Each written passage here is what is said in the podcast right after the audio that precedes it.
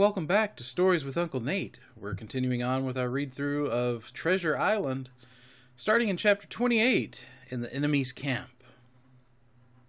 The red glare of the torch lighting up the interior of the blockhouse showed me the worst of my apprehensions realized. The pirates were in possession of the house and stores. There was the cask of cognac, there were the pork and bread, as before, and what tenfold increased my horror, not a sign of any prisoner. I could only judge that all had perished, and my heart smote me sorely that I had not been there to perish with them. There were six of the buccaneers, all told. Not another man was left alive. Five of them were on their feet, flushed and swollen, suddenly called out of the first sleep of darkness. The sixth had only risen upon his elbow, he was deadly pale, and the blood stained bandage round his head told that he had recently been wounded and still more recently dressed. I remember the man who had been shot and had run back among the woods in the great attack, and doubted not that this was he. The parrot sat, preening her plumage on Long John's shoulder. He himself, I thought, looked somewhat paler and more stern than I was used to. He still wore the fine broadcloth suit in which he had fulfilled his mission but it was bitterly the worse for wear, and daubed with clay and torn with the sharp briars of the wood. So, said he, here's Jim Hawkins, shiver my timbers. Dropped in like a. Well, come, I take that friendly. And thereupon he sat down across the brandy cask and began to fill a pipe. Give me a loan of the link, Dick, said he, and then, with when he had had a good light, That'll do, lad he added. Stick the glim in the wood heap, and you, gentlemen, bring yourselves too. You needn't stand up for Mr. Hawkins. He'll excuse you. You may lay to that. And so, Jim, stopping the tobacco, here you were, and quite a pleasant surprise for poor old John. I see you were smart when first I set my eyes on you, but this here gets me away from me clean, it do. To all this, as may well be supposed, I made no answer. They had set me with my back against the wall, and I stood there, looking Silver in the face pluckily enough, I hope, to all outward appearance, but with black despair in my heart.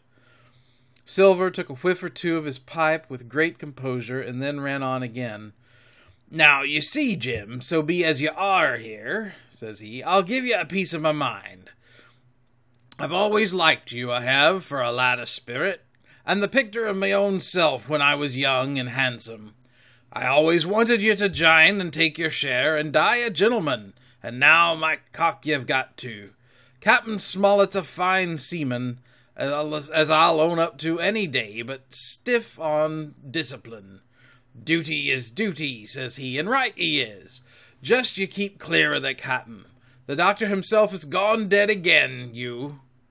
Ungrateful scamp was what he said, and the short and long of the whole story was about here. You can't go back to your own lot, for they won't have you. And without you start a third ship's company all by yourself, which might be lonely, you'll have to jine with Captain Silver. So far, so good. My friends then were still alive, and though I partly believed the truth of Silver's statement that the cabin party were incensed at me for my desertion, I was more relieved than distressed by what I heard. I don't say nothing as to your being in our hands, continued Silver, though there you are, and you may lay to it. I'm all for argument. I never seen good come out a threatening. If you like the service, well, you'll jine, and if you don't, Jim, why, you're free to answer no. Free and welcome, shipmate, and if fairer can be said by mortal seaman, shiver my sides. Am I to answer, then? I asked with a very tremulous voice. Through all this sneering talk, I was made to feel the threat of death that overhung me, and my cheeks burned and my heart beat painfully in my breast. Lad, said Silver, no one's oppressing you. You take your bearings. None of us won't hurry you, mate. Time goes so pleasant in your company, you see. Well, says I, growing a bit bolder, if I'm to choose, I declare I have a right to know what's what, and why you're here, and where my friends are. What's what? repeated one of the buccaneers in a deep growl. Ah, he'd be a lucky one as knowed that. You'll perhaps batten down your hatches till you're spoke to, my friend, cried Silver truculently to the speaker, and then in his first gracious tones he replied to me, Yesterday morning, Mr. Hawkins, said he, in the dog watch, down came Dr. Livesey with a flag of truce. Says he, Captain Silver, you're sold out, ship's gone. Well, maybe we'd been taking a glass and a song to help it round. I won't say no. Leastways, none of us had looked out. We looked out, and by thunder, the old ship was gone. I never seen a pack of fools look fishier, and you may lay to that if I tells you that looked the fishiest. Well, says the doctor, let's bargain. We bargained, him and I, and here we are. Stores, brandy, blockhouse, the firewood you was thoughtful enough to cut, and in a manner of speaking, the whole blessed boat from Cross Trees to Kelson. As for them that they've tramped, I don't know quite where's they are. He drew again quietly at his pipe.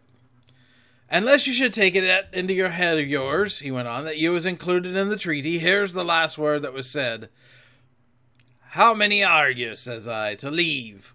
Four, says he. Four, and one of us wounded. As for that boy, I don't know where he is, confound him, said he, nor I don't much care.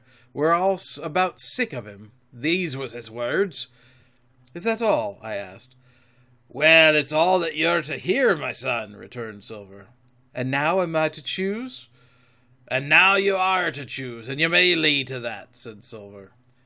Well, said I, I'm not such a fool, but I know pretty well what I have to look for. Let the worst come to worst, it's little I care. I've seen too many die since I fell in with you. But there's a thing or two I have to tell you, I said, and by this time I was quite excited. And the first is this here you are in a bad way, ship lost, treasure lost, men lost, your whole business gone to wreck, and if you want to know who did it, it was I. I was in the apple barrel the night we sighted land, and I heard you, John, and you, Dick Johnson, and the hands, who is now at the bottom of the sea, and told every word you said before the hour was out. And as for the schooner, it was I who cut her the cable, and it was I that killed the men you had aboard of her, and it was I who brought her where you'll never see her more, not one of you. The laugh's on my side. I've had the top of this business from the first. I no more fear you than I fear a fly. Kill me if you please, or spare me, but one thing I'll say, and no more. If you spare me, bygones are bygones, and when you fellows are in court for piracy, I'll save you all I can. It is for you to choose. Kill another and do yourselves no good, or spare me and keep a witness to save you from the gallows. I stopped, for, I'll tell you, I was out of breath, and to my wonder not a man of them moved, but all sat staring at me like as many sheep. And while they were still staring, I broke out again. And now, Mr. Silver, I said, I believe you're the best man here, and if things go to the worst, I'll take it kind of you to let the doctor know the way I took it. I'll bear it in mind, said Silver, with an accent so curious that I could not for the life of me decide whether he were laughing at my request or had been favorably affected by my courage. I'll put one to that, cried the old mahogany faced seaman, Morgan by name, whom I had seen in Long John's public house upon the quays of Bristol. It was him that knowed Black Dog. Well, and see here, added the sea cook, I'll put another again to that, by thunder, for it was this same boy that faked the chart from Billy Bones. First and last we've split upon Jim Hawkins. Then here goes, said Morgan, with an oath, and he sprang up, drawing his knife as if he had been twenty. Avast there, cried Silver. Who are you, Tom Morgan? Maybe you thought you was captain here, perhaps. By the powers, but I'll teach you better. Cross me, and you'll go where many a good man's gone before you, first and last, these thirty year back. Some to the yard arm, shiver my timbers, and some by the board and all to feed the fishes. There's never a man looked bet- me between the eyes and seen a good day afterwards, Tom Morgan. You may lay to that. Morgan paused, but a hoarse murmur arose from the others. Tom's right, said one. I stood hazing long enough from one, added another. I'll be hanged if I'll be hazed by you, John Silver. Did any of you gentlemen want to have it out with me? roared Silver, bending far forward from his position on the keg with his pipe still glowing in his right hand. Put a name on what you're at. You ain't dumb, I reckon. Him that wants shall get it. Have I lived this many years, and a son of a rum punchin' cock has had athwart my house at the latter end of it? You know the way, you're all gentlemen of fortune by your account. Well, I'm ready. Take a cutlass, him that dares, and I'll see the color of his inside, crutch and all, before that pipe's empty. Not a man stirred. Not a man answered. That's your sort, is it? he added, returning his pipe to his mouth. Well, you're a gay lot to look at, anyway. Not much worth to fight, you ain't. Perhaps you can understand King George's English. I'm captain here by election. I'm captain here because I'm the best man by a long sea mile. You won't fight as gentlemen of fortune should, then by thunder you'll obey, and you may lay to it. I like that boy now. I never seen a better boy than that. He's more a man than a pair of rats of you in this here house, and what I say is this let me see him that'll lay a hand on him, that's what I say, and ye may lay to it. There was a long pause after this. I stood straight up against the wall, my heart still going like a sledgehammer, but with a ray of hope now shining in my bosom. Silver leant back against the wall, his arms crossed, his pipe in the corner of his mouth, as calm as though he'd been in church. Yet his eye kept wandering furtively, and he kept the tail of it on his unruly followers.